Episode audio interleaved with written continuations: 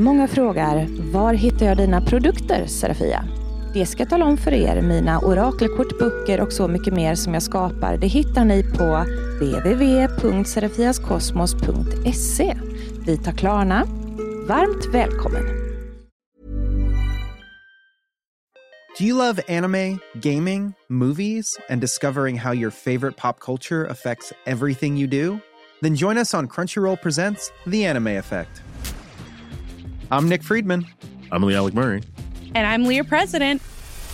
Every week you can listen in while we break down the latest pop culture news and dish on what new releases we can't get enough of. Whether you love movies, I'm going to tell you all about the hopeful 4K re-release of Tron Legacy that happens. I'm right there with you. Or music. The music in this show is absolutely incredible. Or anime. Yeah, and under this mask is another mask. You can discover your new favorites right here on The Anime Effect. Listen every Friday wherever you get your podcasts and watch full video episodes on Crunchyroll or on the Crunchyroll YouTube channel.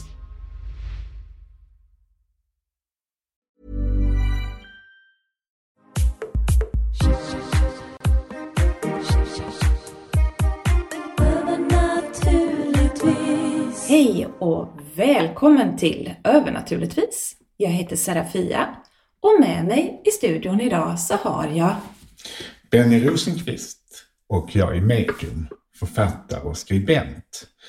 Och vi har aldrig träffats innan, tror jag. Nej, det har vi inte. Så det är första gången, så det här är lite spännande. Ja, det är det faktiskt. Man vet ju aldrig vad ett möte leder och vad för nytt spännande man får uppleva. Det här ska bli jättekul, tycker jag. Ja, det tycker jag med. Så vi hälsar er välkomna, ni lyssnare på andra sidan. Ja, det gör vi. Du Benny, jag tänkte på det här som du sa när vi träffades förut. Att man ska inte vara rädd. Nej, vi får lära oss att vara rädd. Mm. Alltså tänk före kyrkan, då använde kyrkan djävulen för att skrämma oss. Alltså, kyrkoböckerna och där man skulle stå upp till tv och berätta om saker och ting. Ja. Nu är det pressen som skrämmer oss hela tiden. De lever på rädslan. Mm.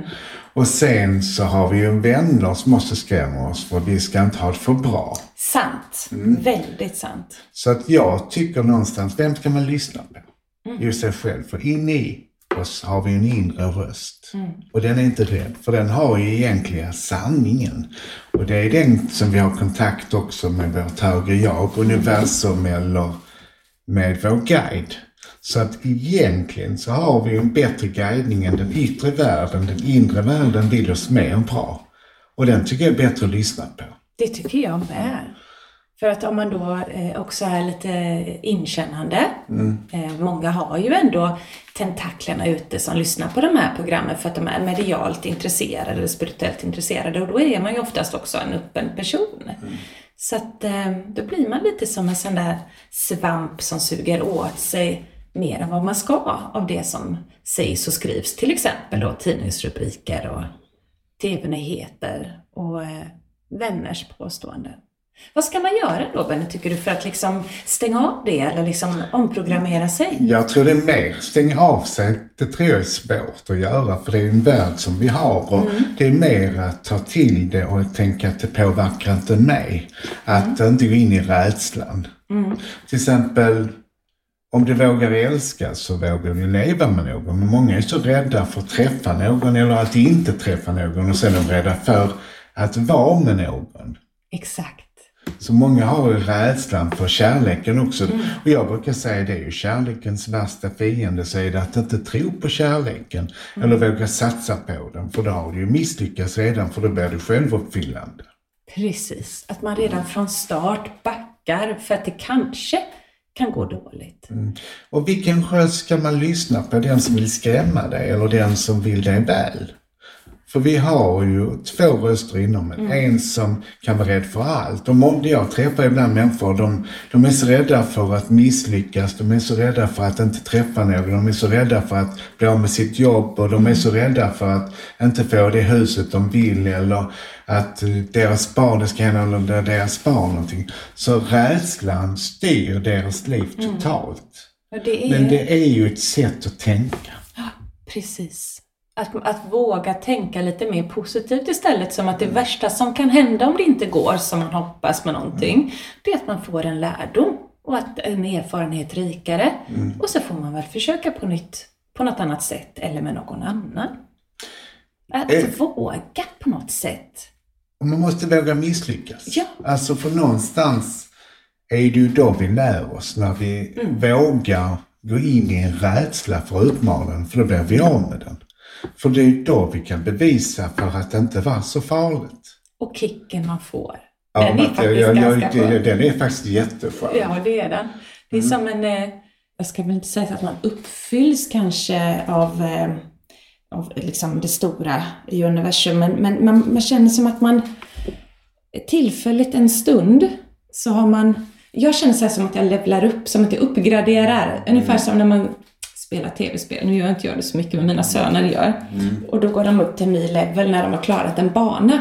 Och så kan jag känna ibland när jag har övervunnit ett problem eller en rädsla och kommit ett steg högre upp i vad jag klarar av som människa. Då känns det som att jag får en sån där kick och yay! Och så känner jag mig lite uppgraderad till en ny level. Och nu är jag redo att spela en ny bana. Och vill man stå still på ett trappsteg eller vill man gå på ett par trappsteg? Jag tycker det är roligt att få bättre utsikt. Ja. Alltså insikten blir en utsikt som blir en framtid. Kloka ord även. Så att jag tror ju, vi pratar ju ofta om transformation i andevärlden. Och den bör man aldrig vara rädd för den utvecklingen och den får en att växa in i ett nytt sätt att tänka. Allting handlar om förändring. Och du möter det du behöver lära dig till du har lärt dig färdigt. Det blir bara omförpackat. Ja. Så till exempel om du träffar en viss typ av partner så blir det ju värre och värre och värre till du ändrar beteende, till du tittar åt ett annat håll. Så du får den utmaningen du behöver till du har lärt dig färdigt. Och det gjorde jag. Och det är säkert många med mig. Men i flera år så... Alltså det var inte så att de här männen såg likadana ut till utseendet. Så jag tyckte att jag dejtade olika personer. De hade olika yrken, olika kroppsformer, olika utseende. Men gemensamma draget, Benny, det var att jag var rädd för att säga ifrån när jag blev trampad på. För jag var rädd att bli lämnad. Jag var rädd att man skulle säga att här passar det inte, kan du gå? Och just... I den här tidpunkten eller perioden i livet, då hade jag ganska mycket separationsångest, tror jag. Jag var rädd för att jag skulle få ångest av att vara själv. Och det i sin tur härledde från tidig ungdom när jag hade panikångest och hela tiden behövde vara med någon av mina föräldrar för att känna lite stabil, lite trygghet ifall ångesten kom över mig. Och sen byttes det ut mot en pojkvän och sen fortsatte det. Så att det var ju först när jag hamnade i en relation som var så utomordentligt farlig faktiskt. Att jag tänkte att ångest är bättre än det här. Så då gjorde jag slut. Tog mitt pick och pack, flyttade ut och gick. Och det blev inte att jag fick någon ångest igen eller så. Utan att det blev att jag blev fri och stark. Och tog aldrig mer skit. Nej, det var bra för de utmanade rädslan. Ja. Att det var två rädslor egentligen som möttes. Och då valde den minst jobbiga. Ja, och den var inte jobbig, för den fanns ju inte där egentligen när du väl valde den. Ja. Så då var du ju en duktig flicka egentligen som valde den rätta vägen. För man ska ju aldrig bli så illa behandlad som man mår dåligt och får ångest av någon. Nej. För då är det alltid fel. Man ska alltid lämna dem som inte vill en väl. För de använder en för själv må bättre eller för slänga över sitt mående. Absolut. Och jag tycker aldrig man ska bli den soptunnan till någon. Så jag brukar säga att man ska lägga fram soporna framför dens egen dörr, så kan de sortera den bäst de vill. Faktiskt. Och det som hände efter detta, det var väl att jag fick så mycket nya positiva insikter om vad jag som person klarade av och vad jag ville ha. Annars kunde det kvitta, annars kunde jag lika väl vara själv, kände jag. Vilket ledde fram till en och annan dejt, kan jag säga. Men sen så blev det bra. Det blev rätt och jag fick det som jag sökte redan från början men inte hade visdomen till att få. på, eller vad man ska säga med gång. Nej. Så det är mycket man lär sig i livet. Men nu är du inte rädd att förlora någon längre? Nej, det är jag faktiskt inte. Nu känner jag mig trygg i det. Jag är rädd för en sak. Och det är att förlora mig själv på grund av någon annan. Sant.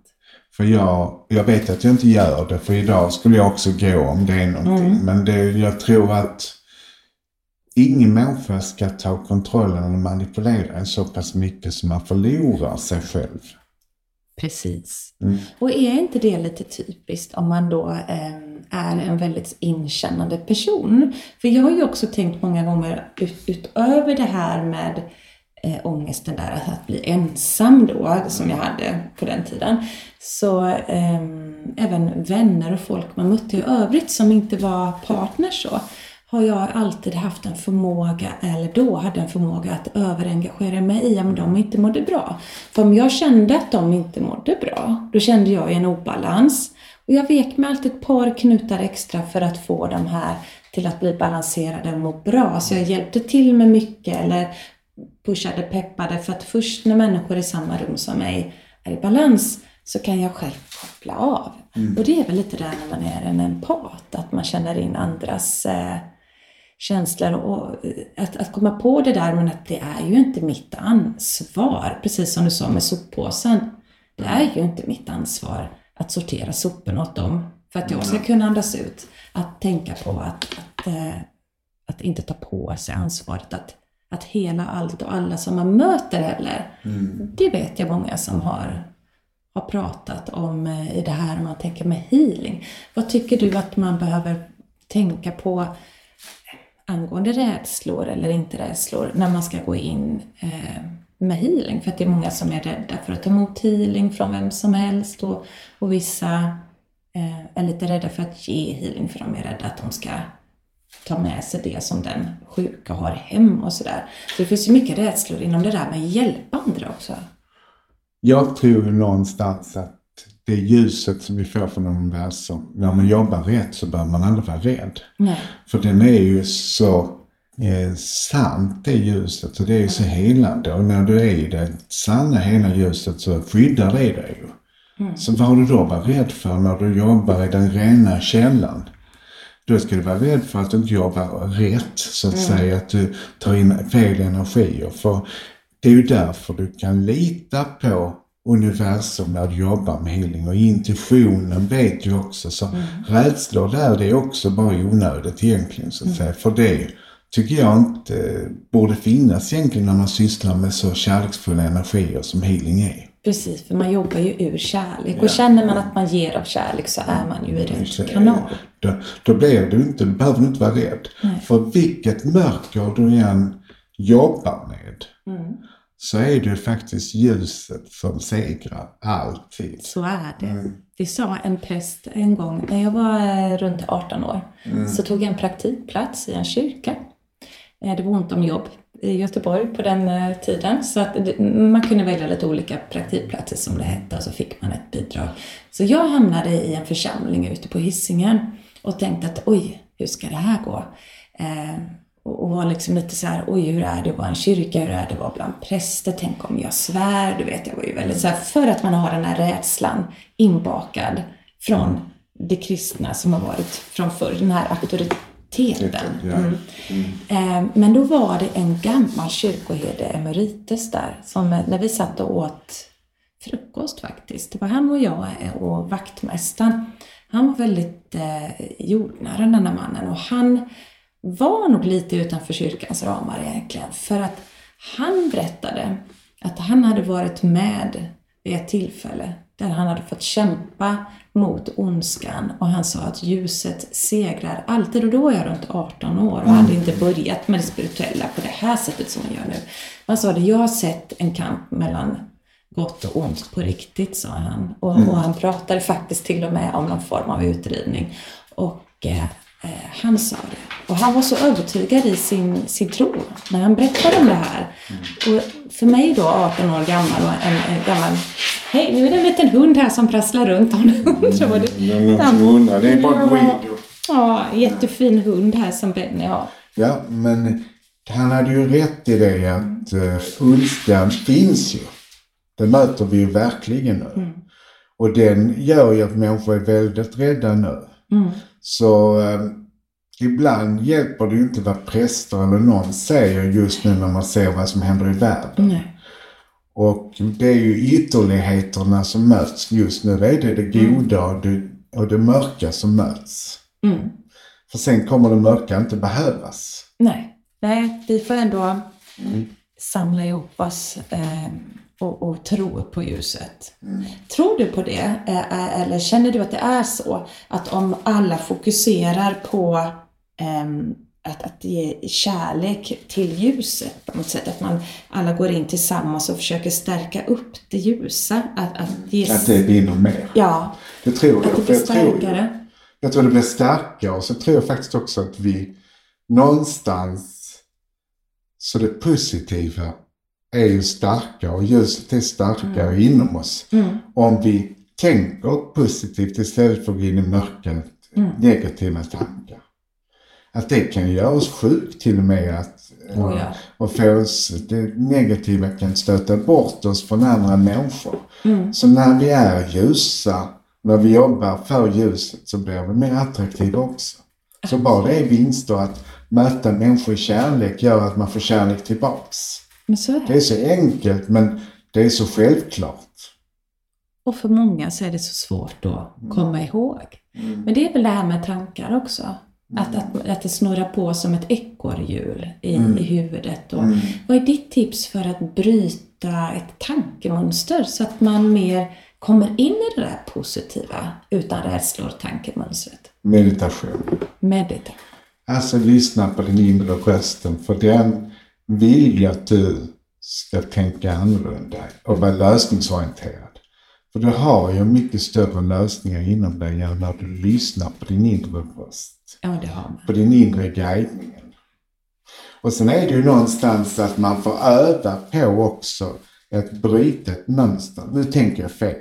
Att man verkligen säger till sig att det är inte så jag ska tänka, utan nu ska jag bryta det här mönstret.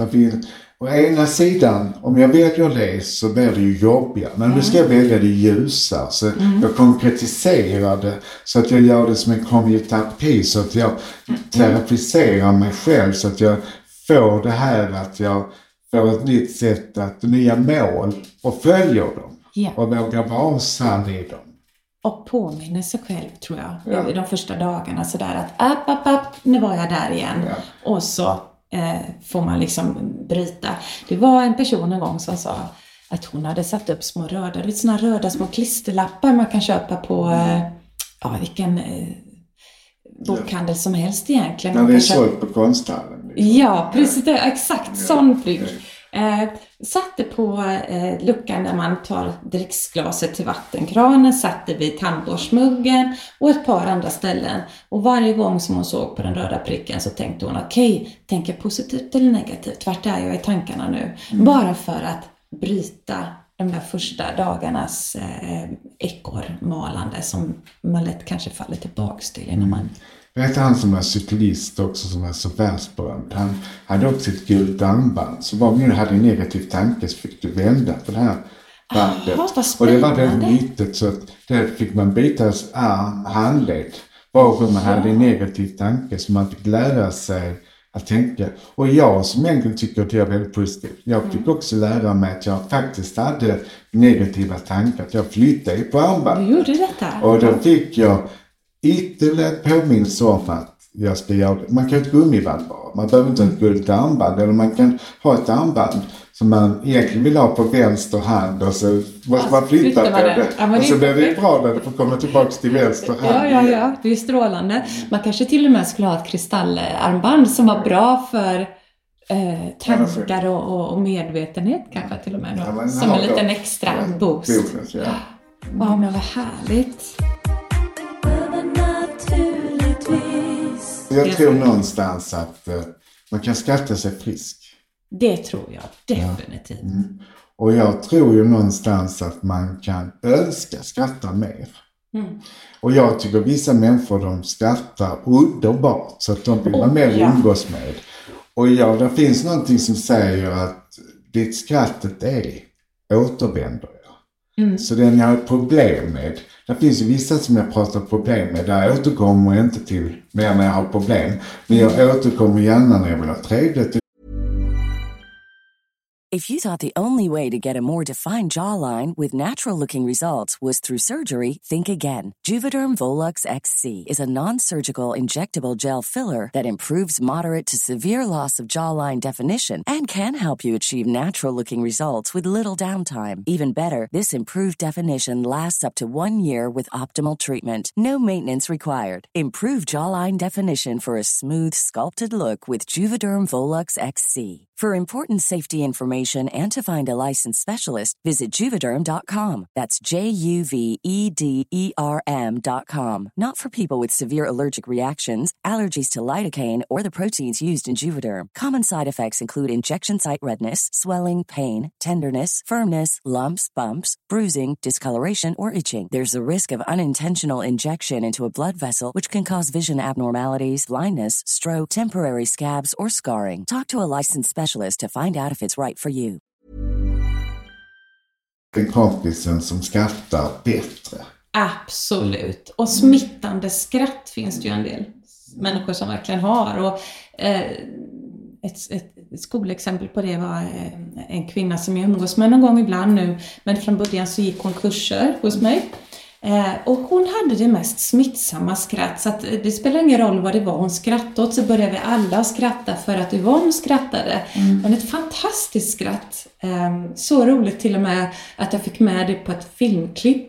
Och är det sådär att jag känner att jag vill boosta mig själv, då kan jag ju faktiskt sätta på och kolla på det där klippet tills Yvonne skrattar, och så börjar man skratta själv. Tror du att det är att vissa människors skratt har en sån här stark vibb av healing? Eller liksom, för att en del människors skratt är ju så otroligt smittsamma. Jag tror att de kan skratta i hjärtat, och där kan man healas. De skrattar med sitt hjärta, de är så äkta. Ja. Och vissa skrattar med ögonen, med hela sig. Vissa kommer det ner från tårna, och det är magiskt. Ja, det är skrattiga grejer. Absolut. Och sen har jag haft skrattyoga. Har du? Jag sa att jag har haft det på kurser. Och en gång så var det var en tjej, hon började nästan gråta istället för hon tyckte det var så obehagligt. För människor hade skrattat åt henne så det väckte. Så hon trodde att människorna skrattade åt henne för hon hade blivit mobbad. Och så skrattade folk elakt. Så hon tyckte inte det var äkta när människor tog fram det här skrattet. Men de flesta kan inte sluta skratta när man någon annan skrattar. Det finns ju alltid någon som skrattar så roligt också. Det finns ju olika sätt att skratta. Det finns hästen. Ja, och sen finns det de som inte kan andas. Det är så roligt med människor. Att där har vi vårt lilla frimärke på oss. Liksom. Ja, och karaktärsdrag. Precis som vi har olika signum, så skrattet är ju personligt. Det är det. Och det är ju faktiskt viktigt att om man har, som du berättade, haft negativ upplevelse av skrattet, det skrattats åt den och inte med den, eller man ska säga, då är det ju jätteviktigt. Det är ju super att gå på din skrattyoga då ju. För att man måste ju få vända, alltså bearbeta bort det negativa med skratt, för skratt är ju en sån viktig del av välmående. Så att man först och främst associerar skratt till kul, trevligt, roligt och inte till mobbing till exempel. Sant, för det måste ju vara glädje. Ja. Och jag vet ju de som, de säger, lär vissa forskare i USA till exempel sa att de patienterna som hade cancer som skrattade mer och som kunde glömma sjukdomen, de hade större chans att bli friska fortare. Ja. Så det har ju också, och jag har en kompis som sa det när hon hade cancer, att hon ville inte att de som kom dit och grät över henne fick komma, utan hon ville de som ville leva med och vara glad med henne fick lov att komma och besöka henne. Hon kände intuitivt att det var det som var bra. Så skrattet kan hila. Det tror jag också. Det kan hjälpa, och det gör det. Och det finns väl ingenting som värmer en främling ändå så mycket som ett litet enkelt leende bara när man öppna dörren för någon eller sådär. Alltså för en del människor så kan det göra hela deras dag. Att det var någon som faktiskt såg dem i glädje och log. bara ge en enkel gest som att hjälpa till att öppna dörren eller någonting annat som kan förekomma när man springer på varandra på stan spontant. Men det gör ju väldigt mycket hur vi möter varandras blickar och ansiktsuttryck även som främlingar. Och vi har ju många signaler och en tyst kommunikation som hur vi förmedlar. Mm. Så vi ibland är inte medvetna om det positiva vi sänder ut men också det negativa. Mm. Och då är det ju bättre att sända ut positivt. Folk kan inte sluta nej. Nej, precis.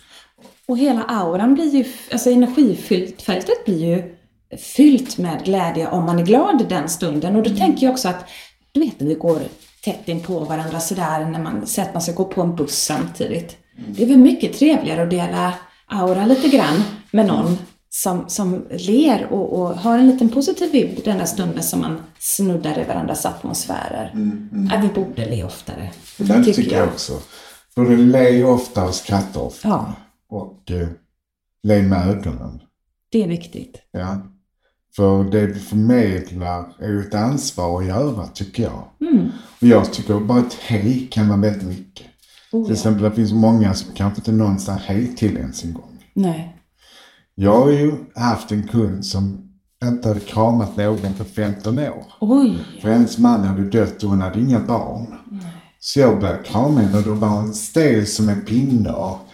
Och jag tänkte jag fortsatte krama henne, men hon sa inte nej till det, men hon var verkligen stel när jag kramade om henne. Sen var det en gång att jag hade så mycket kunder så jag glömde krama om henne och stod kvar. Så sa, men vad är det nu Anna, sa jag.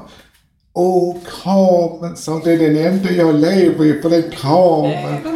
Så jag stod och väntade på kramen. Det var Bennys kramterapi. Ja, det var det, ja. Vad härligt. Så det är viktigt att säga också om man kramas att man lever en dag längre. Mm. Så kramas ofta så lever en dag till. Jag tror inte på det själv. Men man kan få en dag som är positivare. Precis. Mm. Det är ändå något vettigt med det. Ja, det tycker jag. För vi mår ju bra av den fysiska kontakten. Det gör vi. Och att inte ha en rädsla för den. Nej. Det är ju viktigt för att återkoppla till vårat tema som vi påbörjade. Att det är så mycket som kan lossa spänningar. Rädslor skapar ju spänningar och kramar löser upp dem. Och beröring på olika sätt. Och det kan bara vara ett ord också som förlöser, som gör att man inte blir rädd. Att ibland har man överraskat som en person som man kanske har varit väldigt rädd för. Eller som skrämmer människor. Så visar sig att den är väldigt trevlig. Precis. Det visar motsatsen för den signalerar att den jobbar med att möta folk positivt. Och det är också någonting, tror jag, att rädslor för andra människor kan skapas av någonting som någon annan har sagt. Mm. Och så tar vi på det för mycket. Och då får man ju tänka så här att var och en har ju sin personliga upplevelse av hur är den här personen och... hur klickar jag med den och sådär. Jag tror att skitsnack också. Det är ju någonting som skapar rädslor människor emellan. Istället för nyfikenhet och kärlek. Och avundsjuk. Avundsjuk. Men då brukar jag säga, har jag börjat vända på sig. Men herregud, det är ju jättebra att folk är avundsjuka på mig. För då har jag lyckats ju. Precis. För jag har ju någonting som de vill ha. Precis. Alltså någonstans... Fortsätt där, för det är min applåd. Ja, egentligen. Så egentligen det är inte mitt problem att de är avundsjuka. Nej, det är ju något som de får jobba med. Det är deras problem. Det är de som är inne i de negativa energierna. Precis. Och jag har ju faktiskt haft en och annan stalker till och med genom årens lopp. Inom det andliga. Och först tänkte jag, men hjälp, är det så här det ska vara en offentlig person? Men så var det någon som skrattade och sa till mig, men du... Man är ju inte riktigt känd för man har någon stalker eller någon annan galning som följer en eller någon gör en kopia på din sida och låtsas vara du. Så sträck på dig, det betyder att du har lyckats. Ja, och så är det väl antagligen med skitsnack också. Man får sträcka på sig. Och... Men jag en kompis som är offentlig också sa det, men varför är de så fula? Alltså de som stalker, för hade varit en snygg så hade det varit fantastiskt. Vad roligare. Välkommen in. applåder är välkomna den som följer den. För de hade varit snygga faktiskt. Ja, för en gångs skull, ja det är, man kan inte få allt, Benny. Det är ära, berömmelse och kärlek. Men en snygg stalker, det får vi leta efter ett tag till. Ja, Jesus. Ja. Otroligt trevligt att träffa dig. Och så skojigt att du var med i podden. Tack så mycket för att jag fick förtroendet. Ja, det får du så gärna igen. Ja, tack så mycket. Tack. Och så till er alla där ute, ni vet, vi brukar avsluta. Tappa inte bort det nu. Månbröder och solsystrar. Så hörs vi igen nästa vecka.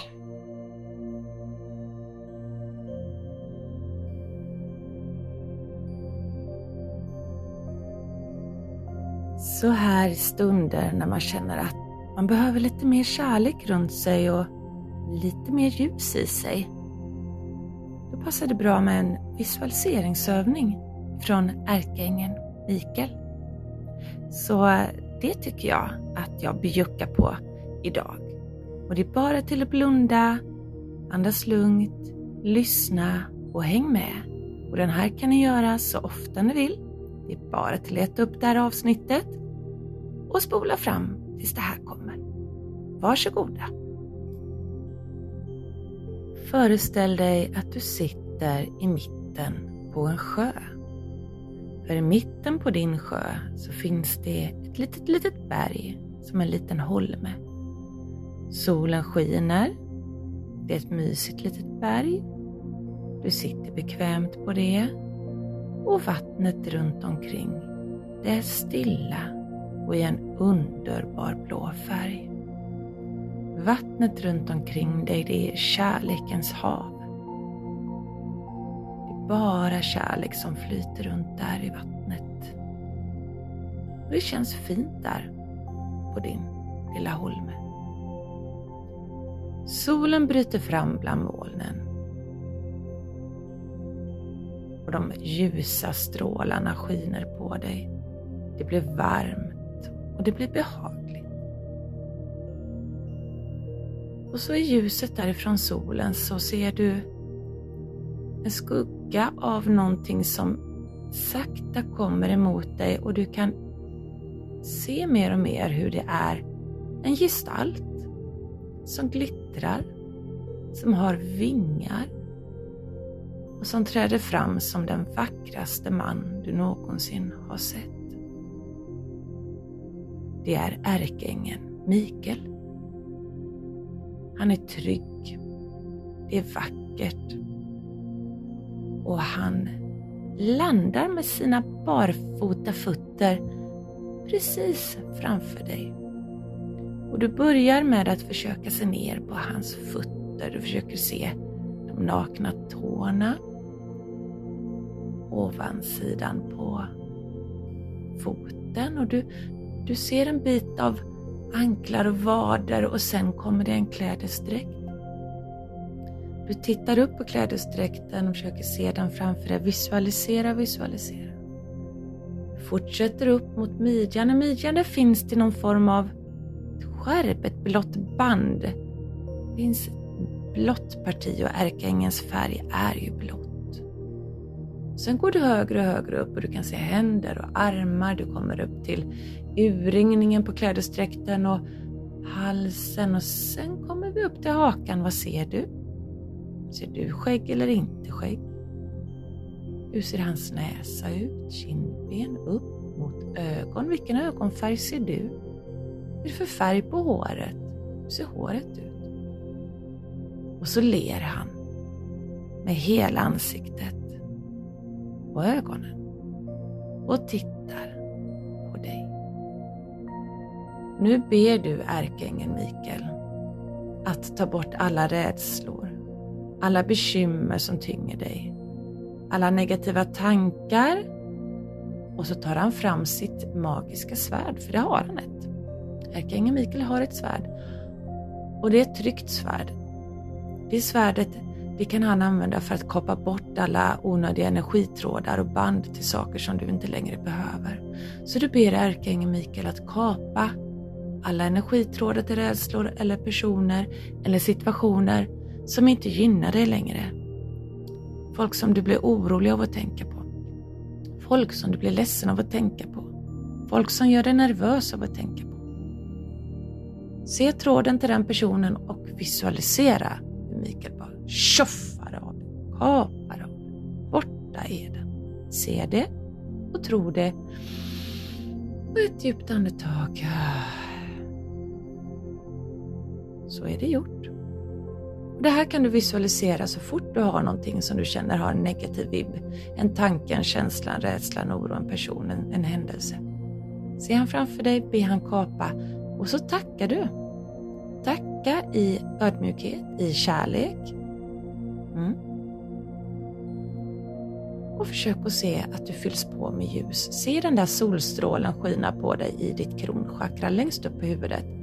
Se hur du fylls på med ljus. Att ljuset pirrar och det glittrar och det åker ända ut i fingertopparna, ända ut i tårna. Överallt. Överallt så fylls du med ljuset ifrån den här solen som skiner på dig. På din lilla holm. På din lilla ö. Där mitt ute i kärlekens sjö. Djupt andetag. Försök att känna dig lycklig och tacksam. Och sen kan man öppna ögonen. Och så fortsätter man sin dag. Fast i en något bättre känsla. I en bättre vibb än tidigare.